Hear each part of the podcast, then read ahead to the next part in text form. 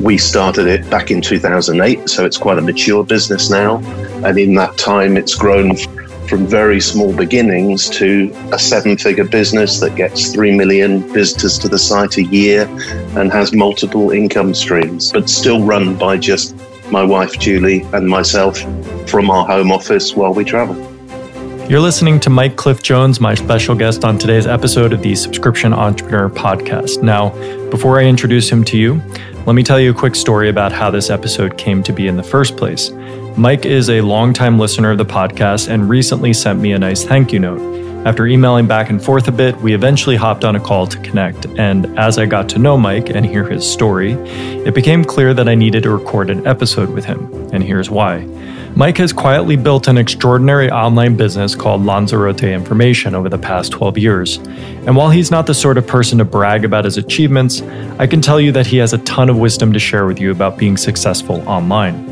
In this episode, you'll discover how he started his business, why he added a subscription revenue stream, and the lessons he's learned since launching a private membership and paid newsletter. I'm grateful for the opportunity to share our conversation with you and hope you enjoy our conversation as much as I did. As always, I'm your host, Eric Turnnessen, and this is episode 160 of the Subscription Entrepreneur Podcast. Hey, Mike, welcome to the show. Well, thank you very much. It's a real pleasure to be here. It's a pleasure to have you. And we were we were chatting briefly a bit before we hit record here, talking a little bit about the interesting place where you live, which is Lanzarote in the Canary Islands. And so why don't we start there? This is an interesting thing. So, how did you end up there, and what can you tell us about it? Oh, wow. Okay. Well, I'll start with the second bit first. So, it's one of the eight Canary Islands. The islands have been part of Spain since the 1400s. They were conquered by Spain. Christopher Columbus actually stopped here on his way to discover the New World, to take on wood and water politically, we're part of Europe, we're part of Spain, but geographically, we're much closer to Africa. We're a thousand miles from the southern coast of Spain, but we're only 68 miles here from the Sahara Desert, from the coast of Africa. So, very much a holiday destination. Our particular island, Lanzarote, has 150,000 population, and we get about 3 million tourists a year. So, a massive part of our GDP is tourism. And as you can imagine, with COVID right now, we're suffering a little bit. And that ties directly to your online business, right? Because your whole business is centered around providing people with information about the island. Absolutely right, yeah. So it's impacted us, although, as we'll probably find out through the course of this podcast, we've done some things over the last couple of years which have mitigated that to a large extent. Okay, let's dive into that. Let's talk a little bit about your business and what you do. Okay, so Lanzarote Information is a destination website. So it's a resource for all the people coming to the island, whether they just want to dive in and find a great restaurant recommendation, or whether they want to book a trip here, or a car hire, or an excursion. We started it back in 2008, so it's quite a mature business now. And in that time, it's grown from very small beginnings to a seven figure business that gets 3 million visitors to the site a year and has multiple income streams, but still run by just my wife, Julie, and myself from our home office while we travel. So that 3 million number, that was the same number you gave for visitors to Lanzarote itself, right? So as everybody who visits Lanzarote goes to your site. I, I, was quite proud when we hit 3 million, which was about two years ago, because it then enables me to say to potential advertisers or other people that pretty much everybody who comes to the island touches our website or our Facebook page or our YouTube channel in some way. So it, it is a coincidence, but it's one I use to our yeah. advantage. Do you have any competitors? Yes, we do. There's another site slightly older than ours, which is also run by somebody originally from the UK, but they kind of lost interest about five or six years ago and it's gradually petering out you could describe the official tourism website as a competitor, but it's it's much smaller than ours and not nearly so user friendly. So, I suppose the honest answer is not really anymore. Right. okay. Good. Now, starting your site, was it something where you had come to the island as well, we kind of skipped this question, right? I asked you, how did you end up there? Now, is the answer to that question, how you ended up there, similar to or in relation to how you started the business? No, it's not actually. And I'll give you the background to how we ended up here. both Julie and I had very corporate jobs in the UK. We were on the corporate ladder to well, senior in senior management. Julie was a finance director, having worked for the same company since college. I was in the motor industry. I was a senior manager with Volkswagen of Europe. So, real classic corporate climbing the ladder type of thing. We, we had two young kids, eight and 10 years old. We came to Lanzarote on holiday in the year 2000. We rented a villa, and I just remember lying around the pool one day saying, you know, I could just give everything up, sell it up, stop worrying about the next house, the next car, and just come and live somewhere like this.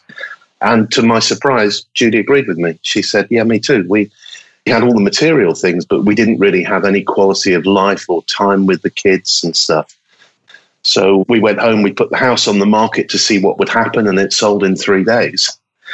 And, and within three months, we were back here in Lanzarote with two kids, a dog, and a container full of all our worldly possessions. We originally started a real estate company, which was, we kind of almost fell into that because we just saw a need for it. And over eight years, we grew that to be quite a big business four offices, 20 odd staff on the island. But it was never really our passion. It was never really what we wanted to do. So, into the early part of the recession, which kicked off here in 2008, we managed to extricate ourselves from that business. And I think I must have known sometime along that we were going to do something like Lanzarote Information because we bought the domain in the early 2000s. So I've, I've had it for many years. And we sat down, having got ourselves out of the real estate business, and said, Well, what do we want to do? And we said that we wanted to run a business where we had no staff, we had no office apart from our home office. And because we didn't have much money at that point, it had to be something that required no capital investment. right. And, and, really everything pointed towards something online. And we had the domain, so we started the business in, in 2008. Well, there's a number of things I love about that story. The first thing is that there's so many touchstones in that story that a lot of people could resonate with, starting with the one where you have a great job, you go on vacation, you start to relax a little bit and you realize that what is my life about? Is this really what I wanted, etc. And that happened a couple of times in that story where you, you start the real estate business and you get to a point where you're like, wait a second, you check in. But I think the critical piece that differs in your story from a lot of people's is that you actually did something about it after you had that realization. Yeah, we we did, and, and in both cases, I suppose, I think we're both executors. Is that the right word? We do react to stuff and we change things when we need to. And uh, you know, looking back now across the last twenty years, moving here was the best thing we ever did.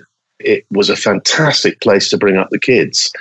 And starting Lanzarote Information was the second best thing we ever did because it's given us a, who would have known, you know, back then in what were some fairly dark days in the beginning, who would have known that it could produce this wonderful business. So I guess the message for me is if it feels right, do it. Yeah, that's a great message.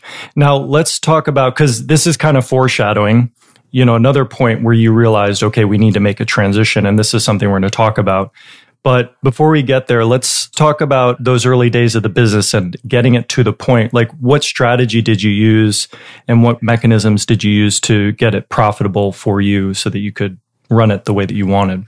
Yeah, it was really hard. I mean, back in 2008, 9, 10, there just wasn't the information online that's available now. You can search YouTube and find out how to do just about anything online. And and I was coming in with no background as a developer, and I was the tech guy. It was hard. It was difficult in the beginning, and you know everything seemed to be painfully slow. What kind of saved me really was Twitter, and I discovered Twitter, and I found that there were a lot of other people doing similar stuff around the world, and fairly quickly established that 90% of them were faking it until they were, were going to make it.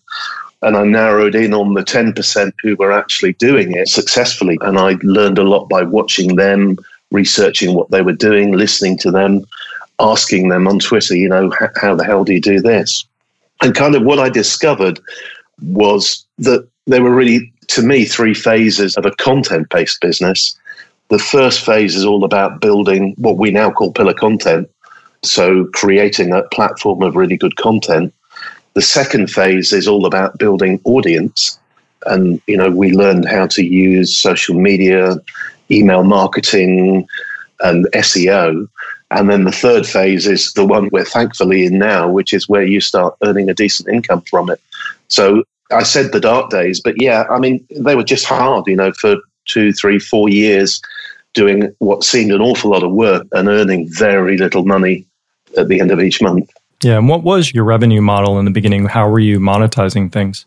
Well, my first thought was AdSense. And when I discovered AdSense, I thought, oh, we're going to earn an absolute fortune doing this. And like so many people, you know, I, I, think it took six months before we actually had the first check. And it was checks in those days from AdSense. Mm-hmm so then I moved to a local advertising model and, you know, knocked doors on businesses on the island and said, this is going to be huge. You need to be part of it.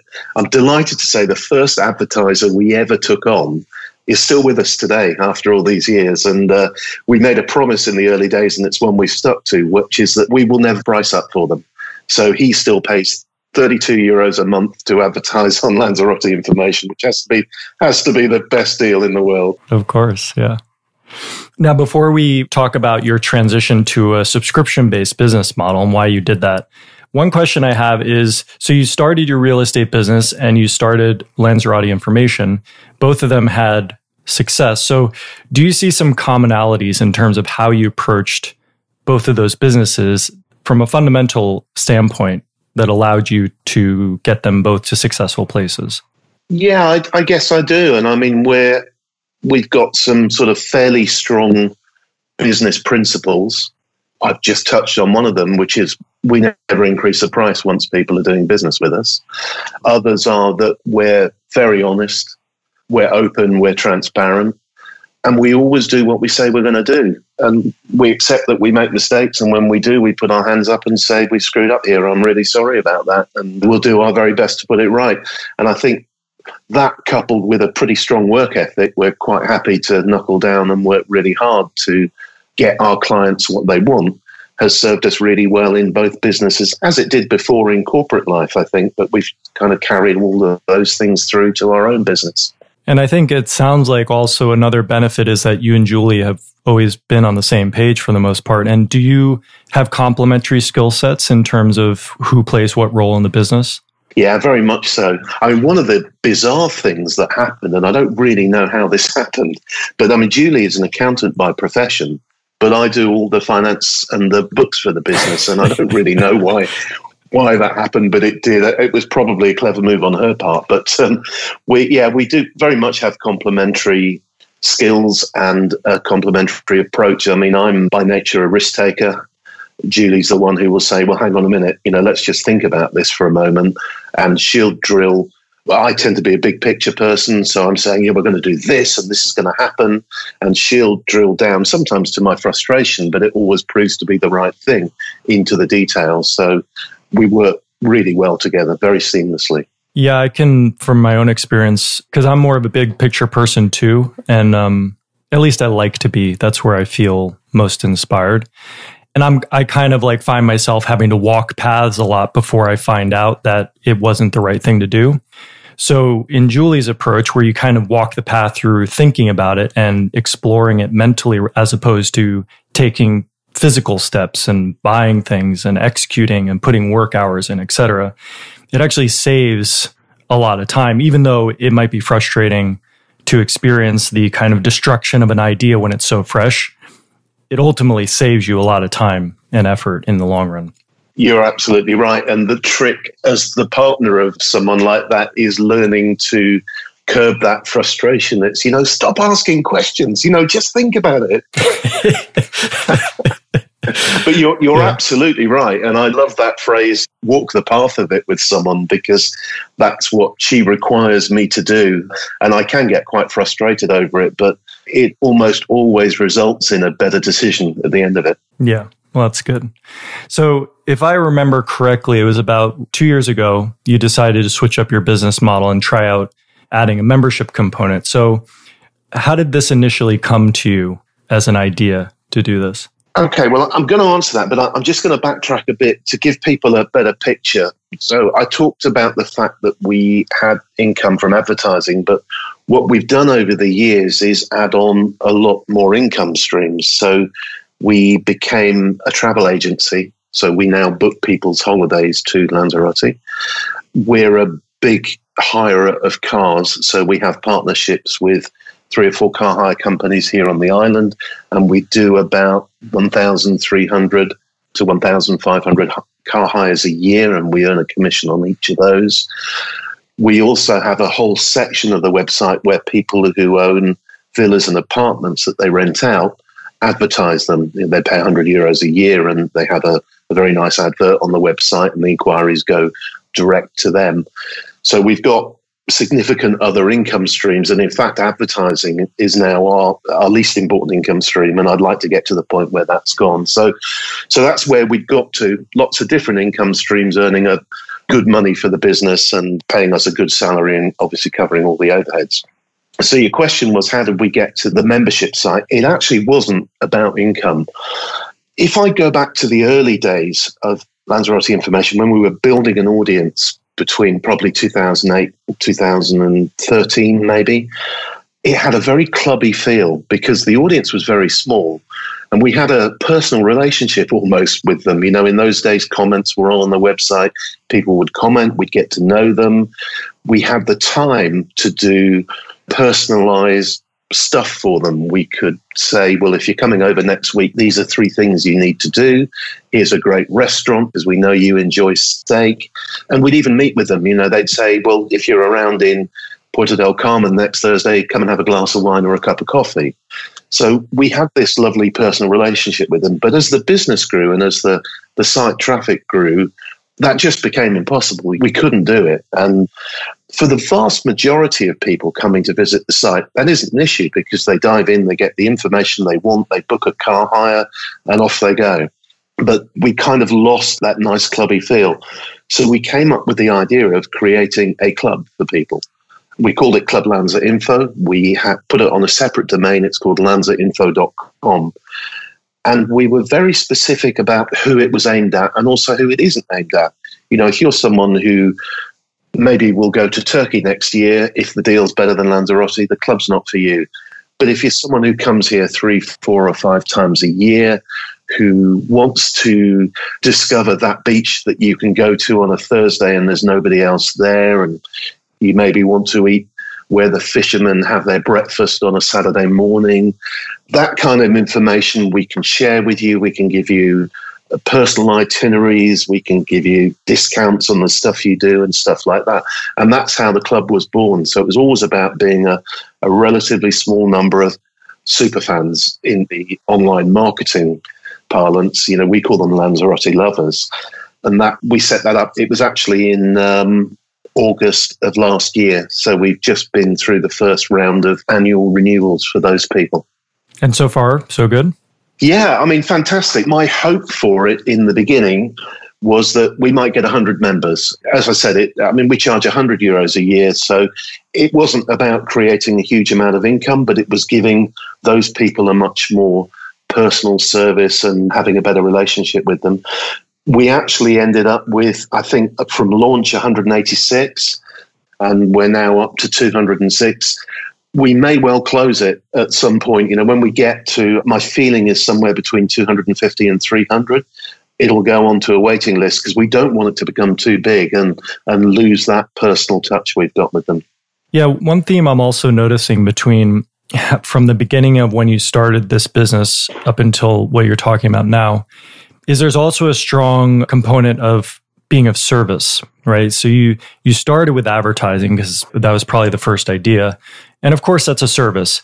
But over time, you kept listening to your client, right? Because I imagine at some point, the car companies and the villas or whoever was advertising with you, you were recognizing, hey, we could actually make this process a lot more efficient. And also, it could increase our revenue. And also, it means that we can deal with the people that we want to deal and not deal with this advertising thing. And at some point, people on your site probably kept asking you the same questions. You developed the membership was probably even there before you even created the the physical membership. You were probably dealing with people over email and you're like, "Hey, wait a second. I'm sharing all these things with people who live here, people who seem to characterize themselves a certain way." So everybody just heard you say this. The reason I'm packaging up this way is because I think that a lot of times this is the success for the business. Like a lot of times the business tells you where it should go. And as long as you're listening, you can pay attention to those things and follow it, and then it will lead to success. Yeah, you're, right. And again, you've encapsulated it in a way I hadn't thought of before, but it was the business telling us what to do and our clients telling us what they wanted. And one of the frustrations was before we had the club, you're absolutely right. These people were there and they were saying to us, you know, we're over next week. Can we have dinner? And we were, because we were in this sort of place where we thought, well, we can't do that so we, we weren't doing it with anyone. Now that we've got them in the club and we, we know them much better than we did two years ago, it's easy for us to say yes because they're, they're they've become friends actually rather than than clients. Right. It seems to be that's reflective of, you know, and also just before I go on to this point, that's the same kind of success that companies like Airbnb, Craig, not Craigslist, pretty much Craigslist was the granddaddy of a lot of different sites. You know, is you could find jobs, you could find homes, you could sell stuff. So there's a lot of spin-off sites like Airbnb who focused on one part of what Craigslist does and just made it a lot better, right? Providing that service of connecting people so that they could uh, find a place to stay. But yeah, so when did the doors open on this membership? August 2019. Okay. So a little over a year then. Exactly. So what have been some of the biggest lessons that you've learned since opening this? I think you have to be prepared to change things. So we were shooting in the dark when we were trying to decide what the membership benefits would be. And what we decided to go with in the end was quarterly meetups. We call them meetups, but it's basically when members are on the island, we all get together and we go and do something. So, for example, we're doing one tomorrow where we're walking through one of the very historic towns on the island. I'll be giving a talk to everyone about the old buildings and what they used to be, and then we'll all go for tapas lunch somewhere. Last month, we did one where we went to two of the remote islands and, and went and looked at bird sanctuaries, and then we landed on a beach and swam off somewhere else for lunch and stuff like that. So, meetups we thought were going to be quite important in fact, they were much more important than we originally thought. So our plan was to do them quarterly. We now know we need to do them every month to capture those 206 people, enough of them each time when they're on the island. We have another club benefit was discounts. So they get discounts on car hire, on excursions, uh, with various shops who are advertisers with us and stuff like that nobody's really that interested in it. So there's no effort going into increasing that. I thought it was going to be a massive benefit, but it hasn't been. We initially set up a forum, which is still there on the website. And we steered away from creating a Facebook group because we figured our demographic, a lot of them may not be on Facebook. But because of member pressure, we we said, okay, well, we'll do both then. This was maybe three or four months in. We created an unlisted Facebook group. I can't think of the right word in English, but an unlisted Facebook group so other people can't see it. And it's just been fantastic. I mean, it's become the the sort of center of the club now. You know, everyone we've got. I think we've got 14 members on the island at the moment, despite COVID, and they're posting pictures every day in their jacuzzis and their hire jeeps and all that kind of stuff. So there's a real nice vibe going on from that.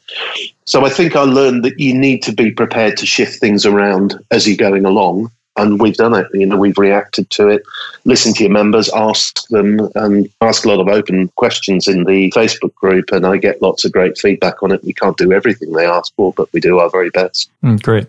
Now, I have a selfish question to ask you. I'm wondering about the technical experience that it was introducing the membership component into your site, like what that experience was like for you personally, because you're not, as you said earlier, you're not any sort of technical background developer anything like this. So just want to hear what that was like for you. It was really straightforward, actually. I mean, I so we're now we're now up to across the two the subscription and the membership to fifteen hundred odd members on MemberMouse. Installing it was easy. I haven't ever had to contact support for help. I found the videos and the information which is within WordPress. I don't have to go searching elsewhere. Told me everything I needed to know, really. I made sure from experience, I made sure first that the integrations were there. Our email list is with GetResponse and MemberMouse talks beautifully to GetResponse. That all works perfectly. And income is through comes through Stripe, and uh, again, MemberMouse and Stripe play together very nicely. So the experience has been very good. As I say, I haven't had to contact support for help, so that's got to be a good thing. We're we're yeah. well over a year in with fifteen hundred members. Okay, so something else that comes to mind now is like you seem to have some like magical protection around you that avoids obstacles from coming into your life. Either that, or you just haven't been telling me about them. So I'm wondering, you know, because from the time in your life, what was it, 2000, where you guys first visited the island and decided, okay, we're going to leave right? Your house went on the market, sold within three days. You were back on the island within three months. Like it just seems like there weren't any obstacles. But is that the case, or is like? No, no, no. There, okay. there are always obstacles. But I would say to you, and I said this for years as a joke, I am the luckiest man in the world. I mean, it's worth saying it actually. My first wife very sadly died suddenly. She was the absolute love of my life when she died and when I'd got over that, I took a decision that I was going to become an international playboy and I was just going to have this fantastic single life. And I met Julie, who again is the absolute love of my life. I mean, there aren't many people who can say they've met the love of their life twice in the same lifetime, and I've done that. And I just tend to be lucky, I guess. I, I don't know why, and I don't know how I like it, but there are always obstacles. And I mean, just learning how to do stuff on the web was a major, major learning curve for me, and I made lots of mistakes. I tell you the, the biggest one, and this is quite funny. So we're back in 2008. We've agreed we're going to start this online business. We own the domain lanzaroteinformation.com. And I said to Julie, well, what we need is a blog. And I've done some research on blogs and they run on something called a CMS, a content management system. So I got some hosting and I went into the server and I looked up CMS, and the first one in the whole list was Drupal because it was alphabetical, and the last one was WordPress. So I clicked Drupal because it, was at the top. Yeah. And we spent, I think we spent the first 10 years on Drupal. So I am a Drupal expert, but um, thankfully switched to WordPress about four years ago, something like that. And uh, oh, I wish we'd done it earlier. Well, you know, everything comes in its time. But yeah, I mean, as far as you know, you being the luckiest guy in the world, I think that um, one thing I can definitely discern just from having a short conversation with you, you have a very positive outlook on things. You have a large amount of energy, which is helpful, and I imagine that you have a lot of gratitude as well. Just grateful for the things that you have, and you're not constantly thinking about what you don't have, which um, is a very fundamental thing, I think, in success. Yeah, I would agree with you. And what's interesting is that the last point there, being grateful for things, I think is something I only learned through the early years of Lanzarote information. Because up until that point, that luck I've talked about had, I don't know whether it's luck or, or whatever it is, that's all I kind of experienced apart from the loss of my first wife. Everything had had gone my way, if you like. And then suddenly, in those first few years of you know Lanzarote information, there were genuinely some weeks, some months where we were we didn't know where the money was going to come from for the next meal, and some difficult stuff happened as well because we invested all the money from the real estate company into property, and the value of that property went down dramatically. And on one of them, we managed to keep the other two, including our own home, but one of them the bank foreclosed. So there were dark times in that. But yes, I'm I am a positive person, and I've also along the way learned to be grateful for having turned it around and got to where we are now. Yeah, I mean, I mean, I think there's so many quotes from different saints and television shows or whatever. The two that are coming to mind is one's from Lost, and I don't know if it originally came from there, but struggle is nature's form of strengthening. The other one is either from Christ or somebody who hung out with him. you know, it's just, uh, and I'm not going to get it exactly right, but um, blessed is the man the Lord doth test. And these things on the surface are, they're just the finger pointing at the moon. They're not the actual thing, but the essence of them is that if you have everything you want and you're never tested, then you never have the opportunity to really look at yourself in deeper ways and grow, right? For sure. And that was me in 2007, I would say. I mean, interestingly, you also, having been through difficult times, you then learn to want to challenge yourself. Uh, both Julie and I did an Ironman triathlon in 2014, which took a year of really hard training. I was 50, what was I? I don't know, 54 or something like that at the time. So I wasn't young to be doing that kind of event. But again, that taught me so much about me, us, and how the body and the brain operate together. And, and I learned a lot from that experience. That's awesome. So, kind of jumping back into our, our list here. Oh, actually, before that. So, given we're in the time of COVID and, and all this stuff is happening, you mentioned earlier that having made the switch to a membership site helped you to kind of be protected in some ways from what would have happened if you hadn't been had that set up prior to. Can you talk a little bit about that? Yeah, sure. Well, I think in financial terms, two of our income streams basically stopped dead in March. One was car hire. Well, that didn't stop dead actually, but that reduced by about 80%, and travel reduced by about 95%. So a significant part of our business effectively ended and hasn't restarted yet. That's been mitigated by both the membership payments, because in August of this year, we had the annual renewal for those 200 odd people who signed up last year. And that's a significant chunk of income. But also by the paid newsletter that we're going to be talking about, I guess, in a few minutes, because that was another significant income that came in through the summer. And they've more than covered the loss of business that we've had through this COVID period. So yeah, I mean that really was luck. That certainly wasn't judgment, and I didn't see a pandemic coming. But um, it, it's made me realise the incredible security having a, a subscription business model gives you. Yeah, and especially, well, you not necessarily in your case because you're limiting it deliberately your market to people who come to the island, but for those listening, you know, basically being online with a subscription model, you're able to do business all over the world, unless, of course, a business like yours is naturally tied to a certain location. Now, you brought up the uh, paid newsletter. And so, this situation, you've done something that seemingly goes against all the rules of online marketing, which is creating a paid private newsletter. And at the same time, you stop sending a newsletter to your non paid email subscribers altogether. So, yep. walk us through the thought process here and how did you come up with this? Okay, I mean this this actually happened during COVID, but it wasn't actually directly related to it. Was something we'd been kicking around for some time. To give you the background, like many online businesses, we'd worked hard to build an email list over the years, and one of the ways we'd done that was by using a lead magnet and building a substantial email list. And we'd got it up to 12,000, I guess. And since 2008, since the beginning, we produced a weekly newsletter for them. In the early days, it was very basic. It was, you know, essentially an RSS feed of, of all the new content on the website, which I topped and tailed.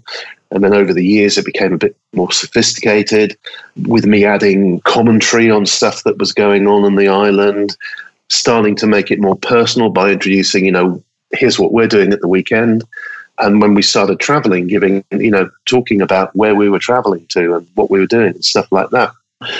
It, to some extent, had become a bit of a millstone because it was taking perhaps a day a week of work to pull it all together. I was trying to use it as a sales medium as well. So each week there'd be some push, you know, one week it would be here's a great offer at a four star hotel. You can come and stay out in September. And the next week it might be uh, here's a special deal on a convertible car for your next holiday and stuff like that. I also tried to get some sort of sponsorship for it to cover the cost of my time to create it. And I also really wanted to beef it up because I knew people really valued it. And I thought there was much more we could do for it. But I was finding it really hard to justify spending the amount of time it would need to make it what I wanted. And what I wanted was, I mean, we travel around this island all the time. It's just the most beautiful place. For example, yesterday we had a meeting with a, a producer in the wine region here. And for this week's paid newsletter, I've shot video with them, which will go into the newsletter. We did a storyboard of how the grapes are harvested and, and the new wines and all that kind of stuff. So the images from that will go in the newsletter and so on. So I, for a long time, I'd really wanted to make this newsletter something very, very special with unique content that wasn't on the website and perhaps isn't of interest to to the vast majority of readers, but again to to that sort of second tier. They're not super fans, but they are proper fans. So we decided to move it to a paid subscription. And the plan being that I could then devote all the time I wanted to, which is probably two days a week to it, and that the income coming from it would justify that and give us yet another income stream. Now, have you considered that someday this paid newsletter will actually, the content will be, because de- it sounds like the way you're describing it, the content is basically delivered to the people, and that's the place it lives in the emails. There's no place on your website to access it, not even a membership area? Yeah, and I'm a bit undecided. So the way it works is that the newsletter goes to them via email, and all my commentary is in there, what we're doing, latest news from the island and stuff like that. But at the bottom of that is a link which takes them to a protected page where they have the video, the links, and all the images I talked about and stuff like that. So they're moving from the newsletter to the website. Okay, so that's is that deliver using MemberMouse to do that, the protected page? It's not, and I'm not sure I've done the right thing with this, and I'm still thinking about it because they're going to the lanzaroteinformation.com website because that's the site they know. So for newsletter subscribers, the Lanza Info site is somewhere where really all they do is um, administer their account. They don't have access to the content there, which is for club members. And i I'm still thinking through the right way to do this and to understand the difference between the two levels of membership. Well, there's always better ways to do things but I'm glad that you didn't do go through analysis paralysis not to do anything before you figured it out and that you did what you knew how to do and got that the stuff out to the people. Because yeah there's always ways to make things better as you've learned and executed in your business over the years. So there will also come a time in this case where certain people on the list will start saying something and at that point it'll make click in your mind that okay now i know what to do but until then island life. Don't worry about it. Tranquillo. Tranquillo. exactly. yeah. so let's talk just a little bit more generally about the entrepreneurial journey that you've been on. And something that I notice in talking to you is there's a lot of people today who everybody wants to be a coach. Everybody wants to be a teacher. And, and to me, in a lot of cases, there, there's probably for every one true teacher, there might be 20 false ones those numbers mean nothing, but you get the point in terms of the scale. And the thing is, it's like kind of reminds me of the multi level marketing schemes, right? It's like where I'm going to start a business and my business is to teach you how to make money. And here's how it works you send me $5 and then you teach people to send you $5 and they teach, you know, and for every part of that $5, you get, you get more money and you have these kind of this pyramid setup where the only reason you're making money is you've gotten other people to do something for you, right? And there's no real value in it. so, in a lot of senses, I think the coaching market is is like that because you have a lot of people who are trying to make it their first gig.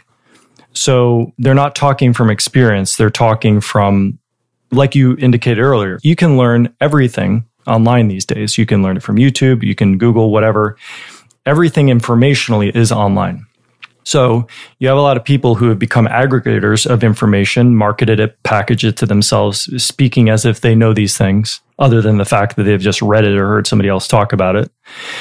And if you're someone who hasn't gone through th- certain things, you can't necessarily distinguish between someone who got it from their own direct experience and someone who's just packaged it up. And nothing against the people who package it up. That is still of value, right?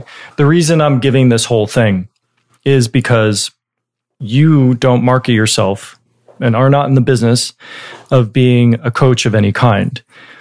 But I want to point this out like, just by the fact that you have been through it and you have been through all of this experience, there is wisdom to be gained just by listening to you talk about things because you went through it. So everything you're talking about is based on that experience and therefore things can be learned from it. So I just want to point that out. That's been my experience listening to you. It's interesting that you should say that because one of the things I have had at the back of my mind for a long time is just to record the journey. And I think it's important that I do, you know, and maybe that could form the basis of some kind of of coaching or training experience for people. I also had a notion some time ago that I wanted to share the template for Lanzarote information that other people could use to do because there should be one. Our nearest island is Fuerteventura. Next to that is Gran Canaria. There's Tenerife. There's all the Balearic Islands. I mean, anyone could do what we could do, and, and as long as they can write, and we can accelerate their knowledge and experience and, and bypass all the mistakes we made and get them on WordPress from day one, for example. Right. and um, yeah, it, so it's been there in the back of my mind. I haven't done anything about it yet, but it'll probably come out when I retire and the only thing I've got is the newsletter. Maybe that'll be it. Yeah. And definitely run everything by Julie first. Yeah, I will. because the thing is, like, I know with people who have creative inspirational moments, and I do, yeah, inspired, inspired ideas. There's a passion to those things that it's like a wild horse that wants to carry you off into this fantastical land that you imagine is going to be there when you go there. And that's definitely the the downside to that is if you just follow these things, you just end up digging 50 wells instead of digging one well. And then you've got a bunch of holes in your yard instead of something that reaches water. So, yeah, I mean, I think just like everything else that's happened, it'll be clear when it's time for that. I mean, people will just start asking you, who knows, maybe this podcast is one of the, when looking back in the past from the future, this will be one of those turning points. You know, who knows? Somebody two years from now will say, "Oh, I heard that podcast, and I wanted to get private coaching for you." So who knows? Whatever. Who knows how things happen? But the point is, so much of your journey so far has just been taking the one step, and then the other ones unfold as you're just doing the one thing. So, just general question here for you: Do you, do you have any lessons that come to mind for you that you'd like to share with our audience about building your online business, or any advice that you have for people based on on your journey? I think I have. I think the the first thing is don't underestimate the amount of work it is. I mean, there really there's no easy way to create a any kind of business, whether it's online or not. And unfortunately, I think online businesses have kind of developed this get rich quick reputation, which I think is a real shame. And I've seen so many people over the years start some kind of equivalent, for example, of Lanzarote information and I always get revved up, well, we've got a competitor. And within a year, they've petered out and, and given up because they can't get through that first difficult phase. So don't underestimate the amount of work, persevere with it. The second thing, and I regularly fail at this and I find it really hard to do, but you have to give yourself thinking time. It's a well worn phrase now, you know, don't work in your business, work on your business. But it's actually really hard to do that. And as someone I think most entrepreneurs have a good work ethic.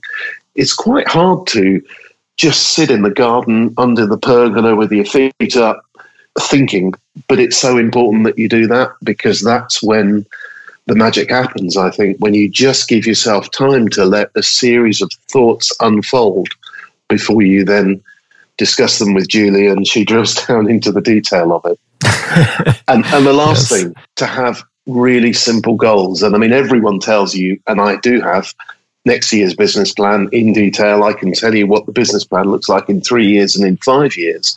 But actually, the most important thing is to turn it into a really simple thing. I mean, for example, the newsletter subscription is my big focus. I want to get to the point where I can retire from the business and only do the newsletter over the next five, six years. And in order to achieve that, I need to subscribe someone every day. It's not a lot. It's you know 365 a year I need, and in five years' time I'll have done what I set out to achieve. But it's such a simple goal to have. You know, I can get to where are we now? It's 10 to 7 here in Lanzarote. Have I got a new subscriber to date? No, I haven't. So I need to tomorrow. Right. That makes sense. Yeah. I mean, one product idea is you familiar with the uh, Magic 8 Ball? No, I'm not. No, you've never heard of the Magic 8 Ball? No, tell me, tell me. Oh, it's it's just some memorabilia from a bygone era. Basically, it's you shake it up, you ask it a question, there's some little there's a window. It's it, it's basically a pool ball, a big pool ball. That's the eight ball, and then there's a window, and there's some like hexadecimal cube inside or something inside that has answers on it. So you shake it up and you ask a question, and there's just these pithy answers that it gives you, like signs point to yes or something like that. It's it's basically Uh, like I have seen it. I have seen it. I just So- hadn't heard it called that. Okay, Yeah. okay. So if you could get one something like that that you can like imprint Julie's wisdom onto, and they you can sell this to people, and it could be called the Julie or something, where you can ask it the questions and keep you from doing more work than you have to. That's something that I think uh, would be marketable. I agree. Funnily enough, I bought a domain about a year ago, which is called youneedajulie.com. Funny. Is there anything no, on not it? yet. Oh, okay, great. Well, maybe some point in in the future, 2050 or whatever, there'll be something on it. You'll see.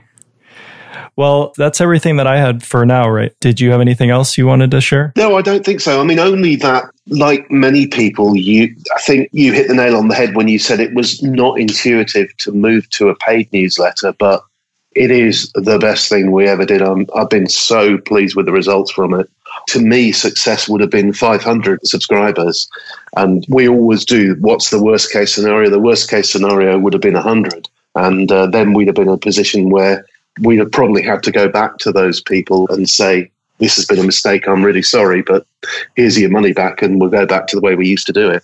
But in reality, we had over a thousand. So I was really, really pleased with the results. And as I say, it's now going to be the major component of our focus for the next few years to take me towards um, retirement, which I'm looking forward to.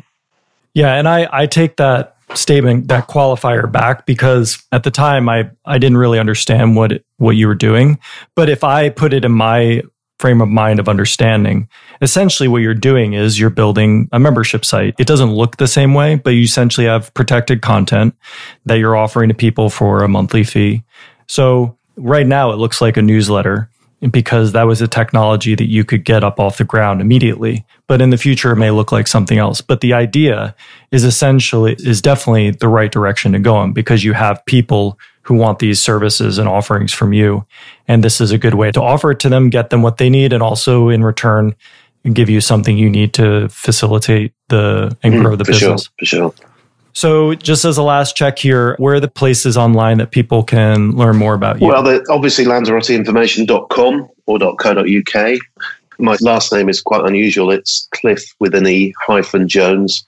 You can search for Mike Cliffe Jones and you'll find me Twitter, Facebook, all the usual places. In most places, I'm at Mike CJ.